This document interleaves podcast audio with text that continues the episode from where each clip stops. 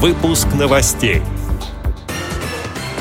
Слабовидящие воспитанники московской школы будут изучать географию по тактильным глобусам. Более четырех тысяч мест для купания подготовили к празднику Крещения.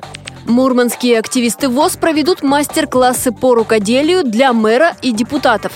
На Берлинском кинофестивале Ленфильм представит картину о слепом солдате Первой мировой войны. Далее об этом подробнее в студии Анастасия Худякова. Здравствуйте! Воспитанники Московской школы номер 1529 имени Грибоедова будут изучать географию по специальным глобусам. Их разработали сотрудники Мосттранс-проекта и распечатали на 3D-принтере. Об этом говорится на официальном сайте мэра Москвы. Учащимся подарили 10 глобусов диаметром 14 и 28 сантиметров. Все они сделаны из пищевого пластика и имеют рельефное изображение материков и островов.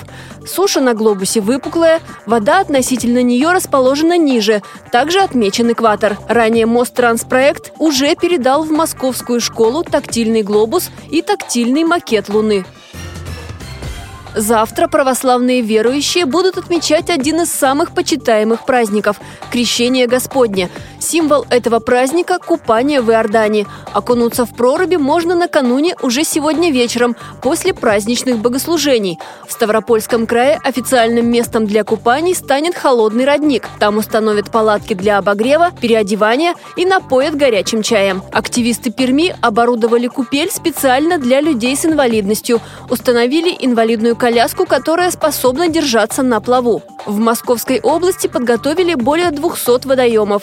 Синоптики обещают в крещенскую ночь в регионе комфортную погоду и даже оттепель. Всего же по России к празднику подготовили более 4 тысяч иорданий. Списки оборудованных купелей можно найти на сайтах главных управлений МЧС России и на порталах органов исполнительной власти.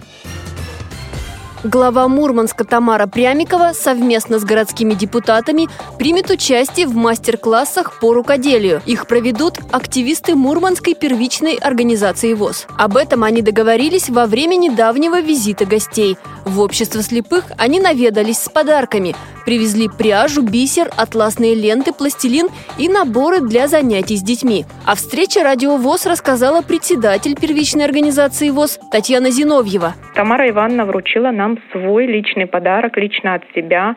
Она сделала такого ангела красного с белой головой. В общем, очень красивого такого ангела она связала самостоятельно крючком. Теперь этот ангел украшает э, вход в нашу организацию. И мы с ней договорились о том, что она совместно с депутатами поучаствует в наших мастер-классах и поучаствует не просто так, а с завязанными глазами, чтобы почувствовать себя так, как чувствуют инвалиды первой группы. Ну, они, конечно, так немножко засмущались, потому что, говорит, мы так зрячие, говорит, тяжело для нас это будет даваться, говорит, а вот закрытыми, говорит, даже не представляем, но попытаются, пообещали.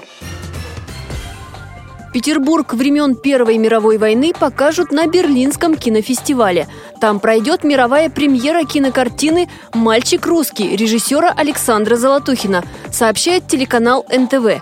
Ученик Александра Сакурова написал сценарий еще во время обучения. В основе история о деревенском парне, ушедшем на войну добровольцем и потерявшем зрение. На фронте он остался сухачом и обнаруживал вражеские аэропланы. Съемки проходили в Петербурге, а также на фортах Кронштадта и в окрестностях Выборгского замка.